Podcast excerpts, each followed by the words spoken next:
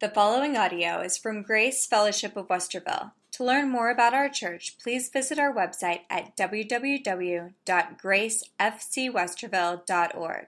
Sermon on the Mount, and we're still in chapter 5. And today we're going to be looking at verses 14 through 60. We talked about salt two Sundays ago, and today we're going to talk about light. And we begin to read in verse 14. It says, You are the light of the world. A city that is set on a hill cannot be hidden. Nor do they light a lamp and put it under a basket, but on a lampstand, and it gives light to all who are in the house. And verse 16 says, Let your light so shine before men that they may see your good works and glorify your Father in heaven. Now, I'll be honest with you, when I was preparing this message, I had a problem. This little song kept popping in my head, and I was, probably should have asked Tim to sing it. This light of mine, I'm going to let it shine. That's where it came from, from, from, from, this, from this verse. And when this, Jesus talked about the proper function of his disciples in this world, he used two illustrations. He used, You are the salt of the earth. Like I said, we studied that two Sundays ago. And the second illustration he uses is light. With salt, we have the preserving effect, and we talked about those things, the lifestyle that pres- brings things to others. And now we're going to be functioning as light. You are the light of the world. Well, how does light function? What's the function of light? It exposes darkness, doesn't it? We, turn, we say turn on the light. We don't say turn off the darkness or turn on the darkness. It exposes darkness. Have anybody ever lost anything in your car? Have a wallet, black interior. You lose it, you can't find it. You're driving in the dark, eating a burrito. A burrito falls down. You get home, you turn on the light. You find a burrito, but not the one you were eating, the one from last week. The light exposes, it helps us see. But the tragedy of the situation, men don't like light. And when I say men, not male, but mankind, they prefer darkness to God's light. And that's the reason people don't come to God. The word of God tells us in John 3:19 it says in this the condemnation that the light has come into the world and men loved darkness rather than light because of their deeds were evil. And then verse 20 says, For everyone practicing evil hates the light. It does not come to the light, lest his deeds should be exposed. So light exposes. But not only it exposes what is hidden in the darkness, it shows us a way out. You know, I was on vacation. I needed light because we were in a hotel room you're not familiar with the room, so you turn on the lights just so you don't hit the wall, right? Light shows us a way out too. Or when you're having a kid sleep over at your house, I don't know if you any of you ever had that. Anybody do a Lego dance at nighttime? It's not a romantic type of dance, you know, you're stepping on the Legos. So you turn on the light so you can see obstacles in your way and get out. But the reason people don't believe in God or they don't want to, because God is light and it exposes sin. We don't want to acknowledge our shortcomings, our sinfulness, because we're not what? Poor in spirit. We don't want to recognize that we're bankrupt. We want to recognize that we are somebody. So today I'm just going to describe three simple little words today. The outline is going to be who, what, and why. Very simple, short sermon for once. But in verse 14, he says, You are the light of the world. A city that is set on the hill cannot be hidden. So, our light is a matter of living a righteous life, living the truth. And if you study the Bible, the light is related to true knowledge of God. I want to give you a couple of scriptures here. In Psalm 36 9, it says, For with you is the fountain of life. in your light, in His light, God's light, we see light. So the first thing we need to realize that God is light. In Him is the fountain of life. In His light, we see true light. In 2 Samuel 22 29, we read, For you are my lamp, O Lord. The Lord shall enlighten my darkness. So, if we are to be light in this world, we have to manifest God. And Psalm 119.05 says, Your word is a lamp to my feet and a light to my path. So, we see God is light, but not only God is light, we see it says, You are, your, your word is a lamp to my feet. That means His word is also light. And in Isaiah 9 2, we see that it, there's a prophecy about a light. It talks about Jesus. The people who walked in darkness have seen a great light. Those who dwelt in the land of the shadow of death, upon them a light has shined. So we see this light is coming into this world. Jesus himself said in John 8 12, says, Then Jesus spoke to them, saying, I am the light of the world. He who follows me shall not walk in darkness, but have the light of life. And in John 9 5, he repeats the same thing, says, As long as I'm in the world, I am the light of the world. So we need to understand that God is light, the Bible, the Word of God is light, Christ is light. And we are to tell people about God, God's Word, Christ. So that's what's means to let our light shine. It's to be given a testimony, verbal testimony, telling people. You know, in John 1, verses 6 through 9, it talks about John the Baptist. And it says this There was a man sent from God, so he's from God, whose name was John. In verse 7, this man came for a witness to bear witness of the light that all through him might believe. He was not that light, meaning John was not that light, but he was sent by God, but was sent to bear witness of that light. So he's not the light, but he's bearing witness of the true light, which is Jesus Christ. And verse 9 says, verse 9 says, that was the true light which gives light to every man coming into the world. So if you're not in him, you're not going to have any kind of light to begin with. Because the true light gives light to every man. And he is the light of our salvation. And Psalm 27 1 says, The Lord is my light and my salvation. Whom shall I fear? The Lord is my light of my salvation. So, when we're talking about light, it's a comprehensive term referring to all God's revelation, revelation of Himself, His Word, His Son. That's light. And we are to be proclaiming that message to the dark world. Why did Christ come to this world? In Luke 1, in verses 77 79, it says this to give knowledge of salvation to his people by the remissions of their sins. Through the tender mercy of our God, with which day spring from high has visited us. And then verse 29, 70, uh, 79 says, To give light to those who sit in darkness in the shadow of death, and to guide our feet into the way of peace. So we're sitting in darkness. He came to give us light and to guide us. That's why he came. You know, we are to manifest this light. And I was reading a commentary by Dr. Barnhouse, and he has a very good explanation, uh, uh, explanation or example in there that I'd like to read to you. He used to say that when Christ was in the world, he was a bit like the sun, S U N, not S O N, but S U N, which is here by day and gone by night, at night. But when the sun goes down, the moon comes up. And the moon is a picture of the church of Christians. It shines, but it does not shine by its own light. It only shines because it reflects the light of the sun. And that is very true. So when he says, You are the light, We need to understand that Jesus is the true light.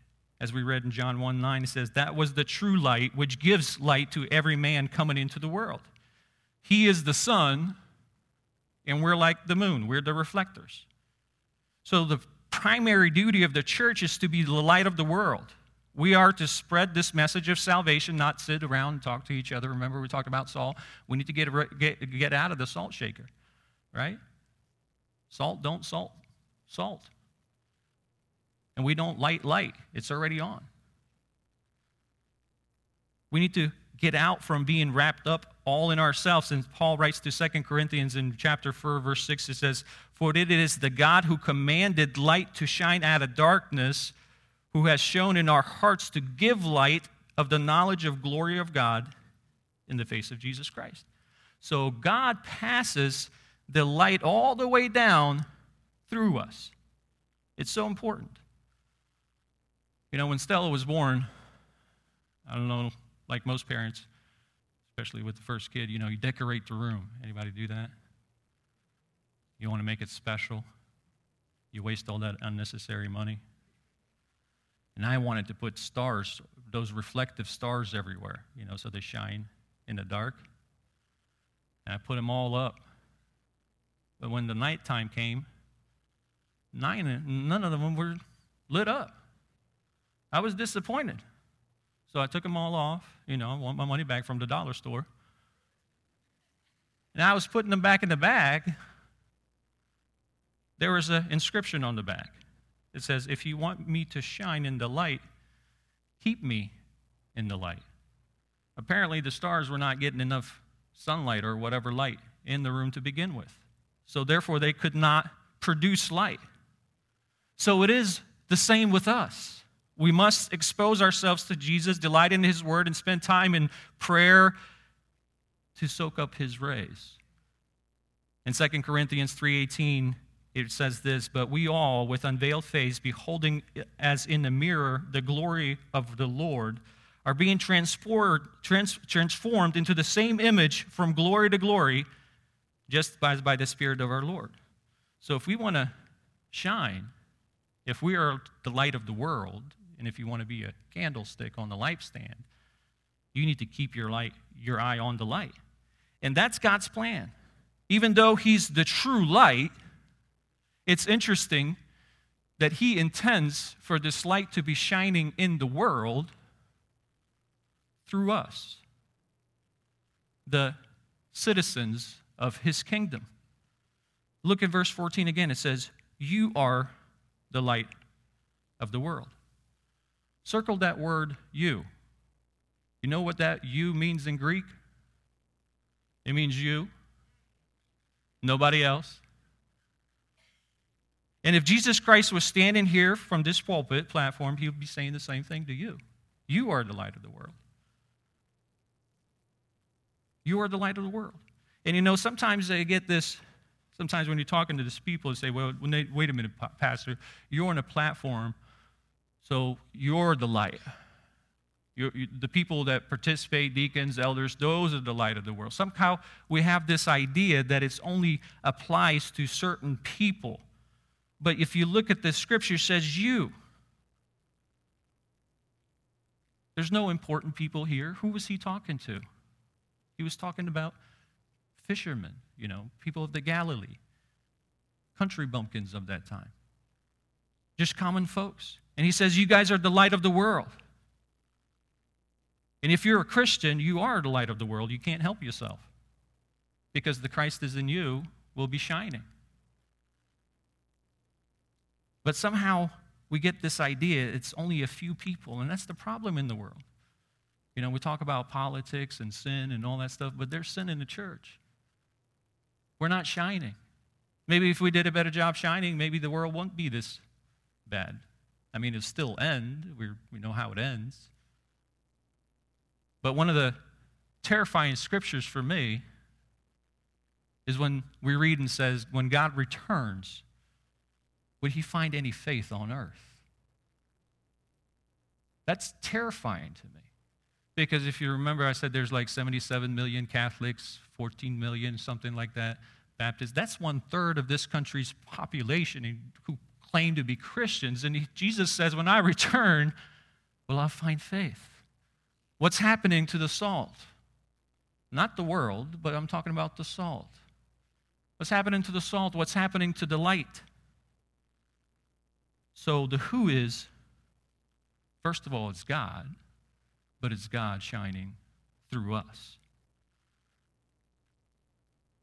And what, what are we supposed to be doing? We answered who? Well, the answer is obvious here. You don't light light, so you don't salt salt. We are to be the light of the world. Now, Jesus mentions here the foolishness of concealed light. Look at verses 15 and 16 says, Nor do they light a lamp and put it under a basket, but on a lampstand, and it gives light to all who are in the house. Let your light shine before men so that they may see your good works and glorify your Father in heaven. So, what he's talking about here is the foolishness of this concealed light. You don't light a lamp and put it under a basket. And when you get saved, you get saved to shine. We are not to hide our testimony. Let me ask you something, folks. Are you ashamed of Christ? Are you ashamed to carry a Bible or have it out on your workplace, on your desk? Are you ashamed to even carry a Bible to church? Maybe your neighbors will see you. Do people know you're a Christian? When you go out to eat lunch with your buddies, do you pause and pray or you kind of go along because you don't want to offend anybody or you don't want this line to be shining? So there's this foolishness that we find ourselves when we conceal the light. You were saved to shine, but yet you're putting it under the basket. And Luke in chapter 8, verse 16, kind of repeats the same idea. He says, No one, when he has lit a lamp, covers it with a vessel and puts it under bed, but sets it on a lampstand that those who enter may see the light. That's why he says city on hills cannot be hidden because believers aren't like this. They're visible. There's no such thing as invisible Christians or secret service Christians, as we talked about. In reading a commentary by Lloyd Jones, he said this If we find in ourselves a tendency to put the light under a bushel, which is a basket, we must begin to examine ourselves and make sure that it really is light. Sometimes we put that light on the, but is it really light to begin with? We need to examine ourselves. You know, a lot of people say, Oh, I love the Lord Jesus Christ. You know, when they're in, in the church house, they go to sanctuary, lift their hands when they're singing. Sometimes they clap. It's okay to clap. You know, they get the label pen, says, I love Jesus. But the problem is when they go out in the world, they wear it on their underwear. They hide it where nobody can see it. Nobody knows that they're a Christian. That's not what light is.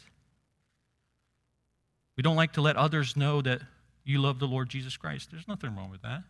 Christians are visible. That's the whole point. You're the lights on the hill. You're a city that cannot be hidden. So that's why he talks about next thing is the courageous light, faithfulness of this light. In verse 15, it says, Nor do they light a lamp, and it says, But they put it on a lampstand, and it gives light to all who are in the house.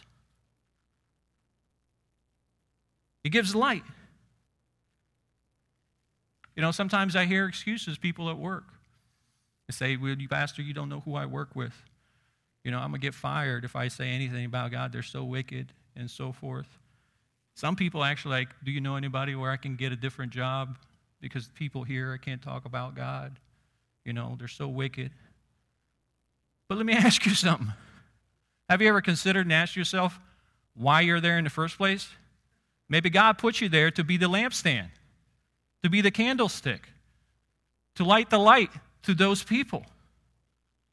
I shared with you before, you know, now we're working at home, but before, you know, I would invite coworkers to church and so forth, and they don't want to come They say your congregation only has to listen to you on Sundays. We listen to you Monday through Friday. And you know, there, there's atheists there, but you got to ask God's wisdom how to deal with these people. You know, one of them completely doesn't believe in anything. He says, We came from nothing and we go for nothing. I said, Well, you're partly right. Because you see, the Bible says God created man from dirt, so that's nothing. And then you're going to go back to dirt. That's nothing. So you got that part right. But you see, there's one part that you don't know about it. The soul must return to God. And that's what you have to think about when you get there. So you have to ask God for wisdom to be the light where He has planted you. You know, in the book of Titus, Titus is complaining about Cretans. He he's, is there to begin with. He's like, look, look what it says in Titus 1.12.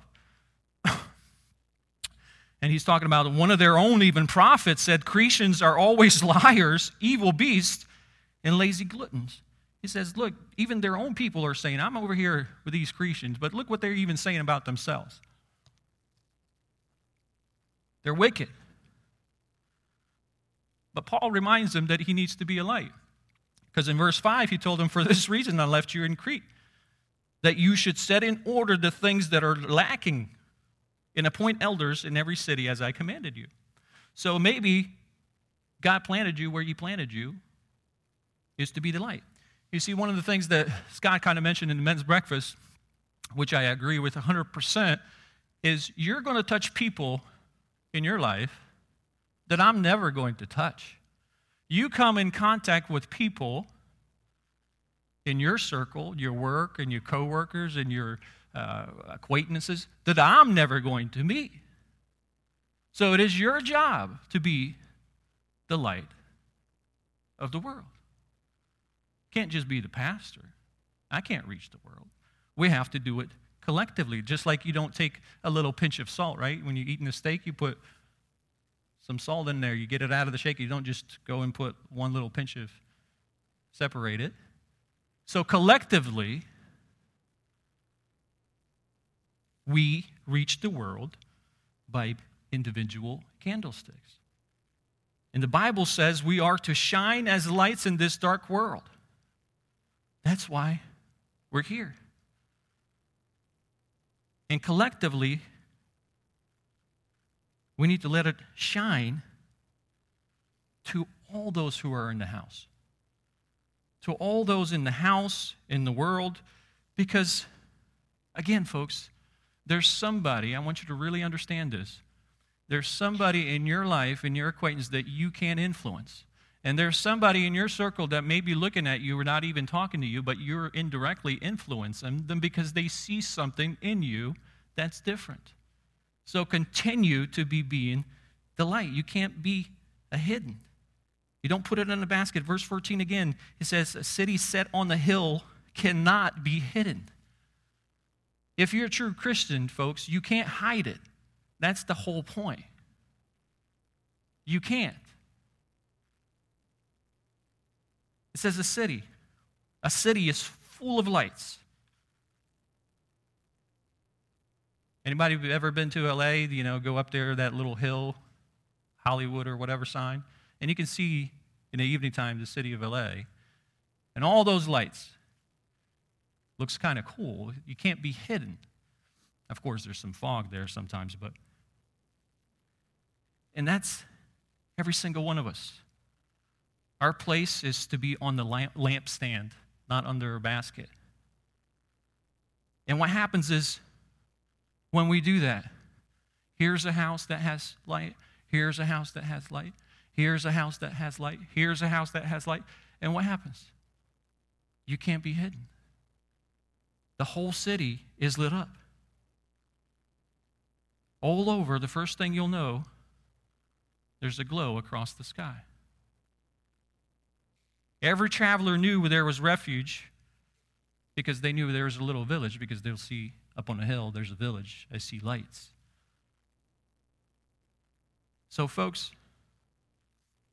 Christianity is not some secret society. We're not the Masons. We don't have cults or whatever. You are to shine. And again, if you're a true Christian, there, you, you couldn't help yourself but, but to shine. You will shine. But together we can glow for the Lord Jesus Christ and make an impact that alone we cannot make by ourselves. We need one another. Right? If I'm just one candlestick, but if you put all the candlesticks together, we have one huge light. So, how are we going to do this? Well, in verse 16, it says, Let your light shine before men so that they see your good works and glorify your Father in heaven. First of all, there's that word let. Let your light shine. To me, that speaks of surrender. Let it shine. Do you see it? Let it happen. When you get right with God, when you get saved, when you get filled with the Holy Spirit, the Spirit of God, really, you don't have to make yourself shine because you will shine when you fully surrender.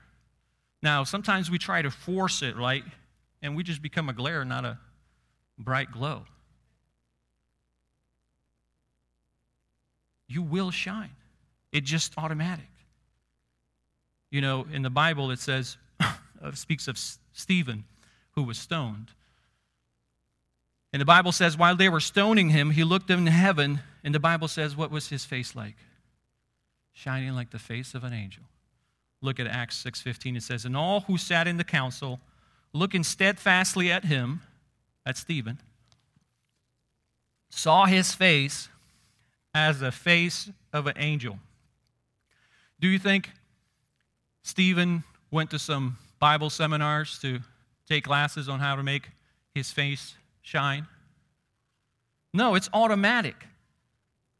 Because if you're a true Christian, you will shine. But first, you have to surrender. And then there's sacrifices that you're going to have to make in your life. There's no burning or shining without burning in your life. In John 5:35 we read he was the burning and shining lamp speaks of uh, John the, the Baptist, and you were willing for a time to rejoice in his light. So people were rejoicing in John's light, which was reflected from Christ. But what happened to John? His life was not all that beautiful. There was burning. So we have to be willing to be the fuel for the master's fire, if you will. We have to be consumed from Christ. And that's why we sometimes don't shine. We're not willing to make the sacrifices. We don't want to burn for the Lord Jesus Christ. But again, folks, there will be no shining without burning. When you're in this world, this world is going to hate you. And they do. And the last point I want to make is sanctification. It says in verse 16 again that they may see your good works and glorify your Father in heaven. So it's ongoing, these works. You know, one of the greatest missionaries was uh, Hudson Taylor. And one time he returned from his missionary trip. And a news reporter said, Hey, a lot of people are comparing you to Apostle Paul. And he said, I'm very disappointed because I wanted them to see Jesus. So when we're shining, folks, our works are not for our glory. Works not to be compared, oh, he was like Paul. The whole idea is that you glorify your Father. And how do we make that? Sacrifice again, surrender. If we read in Galatians 2:20, I have been crucified with Christ. It is no longer I live, but Christ lives in me. And the life I live now is not in the flesh. I live by faith in the Son of God who loved me and gave himself for me. So, really, it's not our life to begin with. So, it's a, not only a changed life, it's an exchanged life. And people see Jesus Christ in me and you. And again, what's the reason for this? What's the reason we went through the Beatitudes, all those attitudes ought to be poor in spirit and so forth, meekness. But then he's saying you have to be the salt and the light in this world. What's the reason for this? So people can look at Cornelius and say, oh, she's such a good boy. No, it's not about me. It's not about you. The whole reason, there's only one single reason why you should be salt, be salty, and lit, if you want to put it this way, and manifest this in your life. Look at verse 16 in Matthew 5. Glorify your Father in heaven.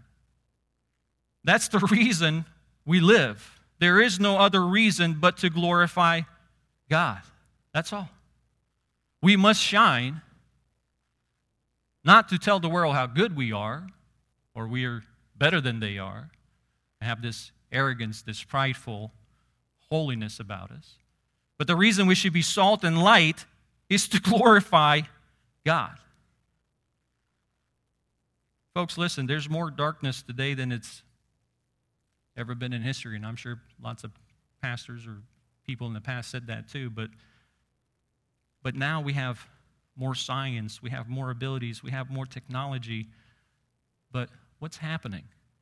Through all this progressions, we're evolving and all this stuff, but yet we're lost in darkness and sin. The morals of this world are going down and down. And the light of the world is Jesus. Do you believe that? That's a weak amen, but you know, feel free. The light of the world is Jesus. But the tragedy, not that the men not only don't want to come because they don't want their evil works exposed, Christians are being selfish with their light. And we don't understand that this light that we have through the Word of God that's been opened up to us is not only for our own benefit.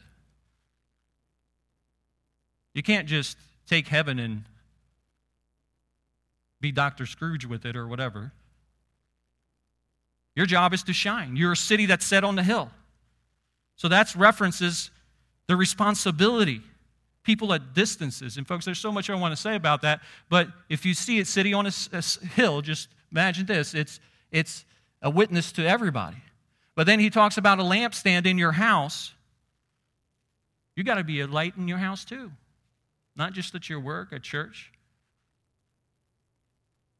But how are you at home? My wife points that out to me most of the time. Mm hmm.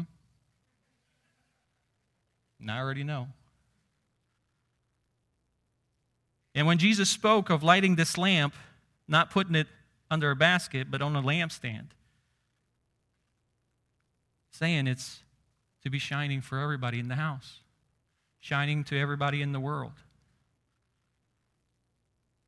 And again, disciples who give no light, who put it under a basket, that's no value. Kind of like the same with that salt. You know, there's a, went on vacation, there was a lighthouse. Well, a lighthouse uses a light, right? Power towers, they have those blinking lights on top of them. Police emergency vehicles, when they want to give you a gift card, they turn on those blue and red lights, road signs. They all use lights. And lights indicate that there's a hazard or some kind of warning. There's maybe a danger ahead or road closed. And the world that we live in is such in perishing state. Like I said, we have so much science. When we say to science, science, can you save me? Well, science says I can't save you. I can tell you how far Earth is from the sun, but I can't remove your sins. We talk about philosophy. Can philosophy save us? It can't save us. It can tell us more and less things about things. Education can't save us. It can make us smart, but it can't make us wise because wisdom only comes from the Father. The culture today, we talk about a lot of culture, and you hear about it a lot. Can culture save us? No. And that's what we need to understand as Christians, folks. Culture can make this world to go, you know, a better place to go to hell from, but that's about it. It can't save us. There's only one who can save, and he's mighty to save, and his name is Jesus. So if and I know people, you heard this illustration before, but if somebody's standing out on the street and there's a truck coming at him, and you have the ability to warn them, and you don't do it. Folks, if you got heaven and you know there's a hell and you're not shining, ask yourself is it really light that you have to begin with? How can you have heaven and not share it? How can you hide it? Well, Jesus points out you can't. You're like a city that can't be hidden. Jesus alone is the answer. Jesus wants to save people, and he'll save you today if you trust in him. Because in John 12 36, it tells us how you can do that. It says, believe in the light. John 12 36 says, while you have the light, believe in the light, and what happens? Then you become the sons of the light. So if you become a son, you also become the light, so you don't put that light under the bushel. In John 12, 46 says, I come as the light into the world. And Jesus says, Whoever believes in me should not abide in darkness. You want to have clarity? You don't want to step on the Legos in your life? You want to dance all the time? Turn on the light. And when you do that, follow the light. John 8 12 says, Then Jesus spoke to them again, saying, I am the light of the world. He who follows me shall not walk in darkness, but have the light of life. Amen. Let's pray.